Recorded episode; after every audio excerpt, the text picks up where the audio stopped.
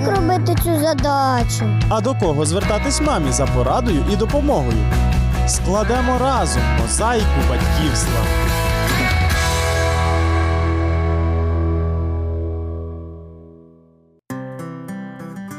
Вітаю вас! Що відрізняє дітей від нас, дорослих? Насамперед, це невпинна енергія, жага пізнання і життєлюбство. Щоправда, любов до життя навіть у дитячому віці іноді згасає, а у молодий розум закрадаються чорні думки.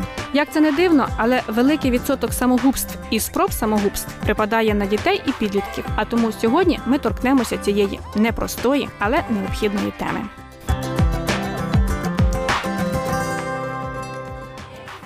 Ми не будемо сьогодні звертатися до світової статистики і називати цифри. Вони шокують в Україні. Ситуація теж не найкраща, говорить дитячий психіатр, керівник Вінницького обласного центру сімейного консультування Тетяна Гарлінська.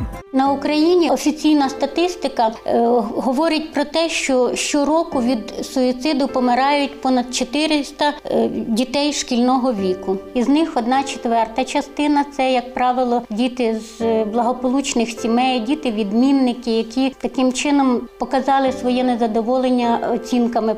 З метою вивчення тенденції до суїцидів у школярів було проведене дослідження, у якому брали участь учні з 7 по 11 класи шкіл міста Вінниці, а також їхні вчителі та батьки. Про нього розповідає обласний дитячий психіатр Ольга Мостова. Наші особисті дані, які ми опублікували, заключалися в тому, що е, з 7 до 10 класу дуже росте е, показник у дівчат і досягає в 10 класі е, тенденції приблизно 10%.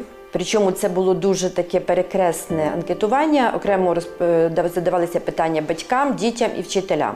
Ніхто нічого не знав крім самих дітей, які давали такі дані. На е, одному з останніх конгресів на секції суїцидів дуже велике значення придавали такому явищу, як песимізм. І якщо комбінується песимізм і роздратування, як правило, це дитина копіює дорослих, е, це дуже високі ризики деструктивних е, будь-яких дій. Тривога, депресія у батьків з песимізмом і з роздратуванням дуже часто це внутрішній механізм сім'ї і дитини, яка схильна до суїциду.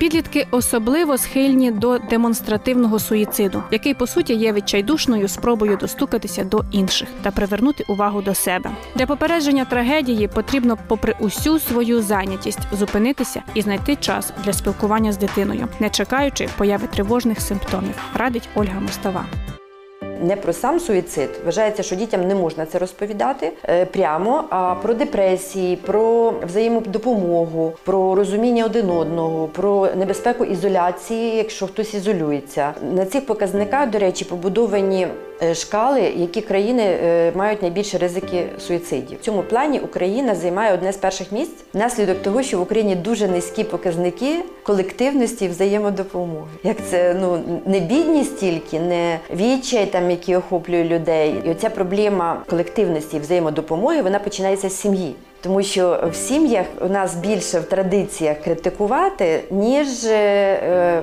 півчувати, надавати допомогу і підтримувати. У батьків дуже швидко у нас розвивається такий е, ефект е, огиди до дитини, яка щось робить неправильно. Я згадую одного підлітка, який чотири, рази робив суїцид. Е, спробу його спасали, і він все одно її зробив на п'ятий раз. І кожного разу батьки вели таку тактику, що батько говорив: Ну я знав, що ти дурний, так і бачу, що ти дурний. Тобто він не отримав ніякої підтримки. На його суїциди реагували як на його провину, і таким чином і у хлопчика виникло по принципу накопичення.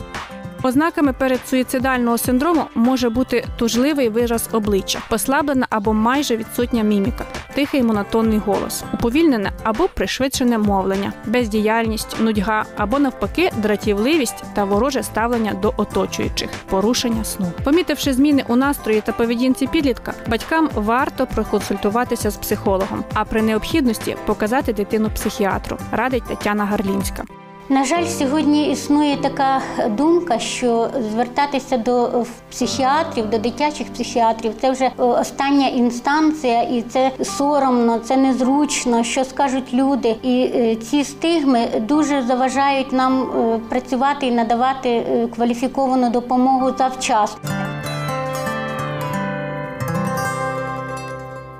Шановні слухачі, у наступній передачі ми розглянемо, як спілкуватися з дітьми, щоб допомогти їм уникнути небезпечних рішень і дій. А зараз скажу лише, що на думку психологів, дієвою профілактикою самогубств є також віра у Бога. Той, хто колись сказав не вбивай, може наповнити життя змістом. Почуємося.